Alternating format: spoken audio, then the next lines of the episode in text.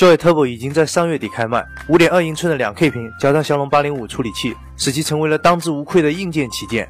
但该机的其他表现是怎么样的呢？The Verge 拿到了该机之后，对其进行了评估，最终给出了七点七的平均得分。这个分数在旗舰产品里属于中等水平。在单个项目的评分中，我们可以看到 The Verge 给 Joy Turbo 的设计只打了五分。考虑到该机的重量高达一百七十六克，是否喜欢这样的设计就变得很主观了。性能方面，该机得到了十分满分。其他方面的表现似乎都延续了 Joy 系列的传统，弱在相机拍照，强在日常使用。当然了，摩托罗拉接连推出多款新品之后，并没有停下脚步，今天又推出了一款 Key Link 蓝牙钥匙链配件，通过蓝牙连接，可以在三十米的范围内轻松定位手机或者钥匙。这款配件售价二十五美元，兼容 Android 和 iOS 设备，虽然贵了点，但只要不打上联想的 logo，一切都好说话。新品方面，初创公司 Jola 宣布要众筹一款平板。这家公司相信大家都已经很熟悉，它的核心成员大多都是诺基亚的前工程师。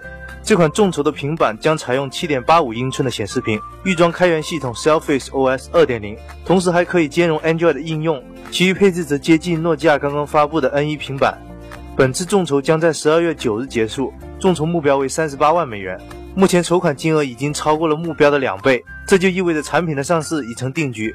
而 HTC 的 Ray 相机今天已经在国内首发，售价为九百九十九元，感兴趣的朋友可以考虑一下。此外，基于 Android 5.0的 HTC Sense 6被首次曝光。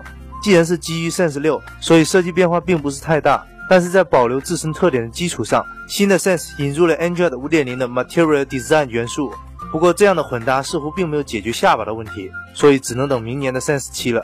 与此同时，Sam Mobile 曝光了 Galaxy Note 4运行 Android 5.0的视频，和之前曝光的 S4 和 S5 一样，新 UI 也是混搭的风格。看来 Google 的 Material Design 统一未来的 Android 设计已经不是梦了。系统方面，苹果在前两天发布了 iOS 8.1.1的正式版更新，新系统修复了盘古团队发现的三个漏洞，这就意味着老的工具已经不能越狱。不过，知名越狱黑客随后便放出了一段 iOS 8.1.1的越狱视频，暗示了该版本的 iOS 依旧有越狱的可能性，只是工具的发布日期还是个未知数。不过，苹果可没空管这些。在昨天推出了 App Store 的一元促销之后，今天又针对在线商店的主页进行了重新设计，主题变成了迎接黑色星期五。不过，黑色星期五本身并不属于中国的节日，况且苹果在中国还有春节的红色星期五促销活动。假如黑色星期五在中国都有福利，该不会库克的男朋友真的是华裔吧？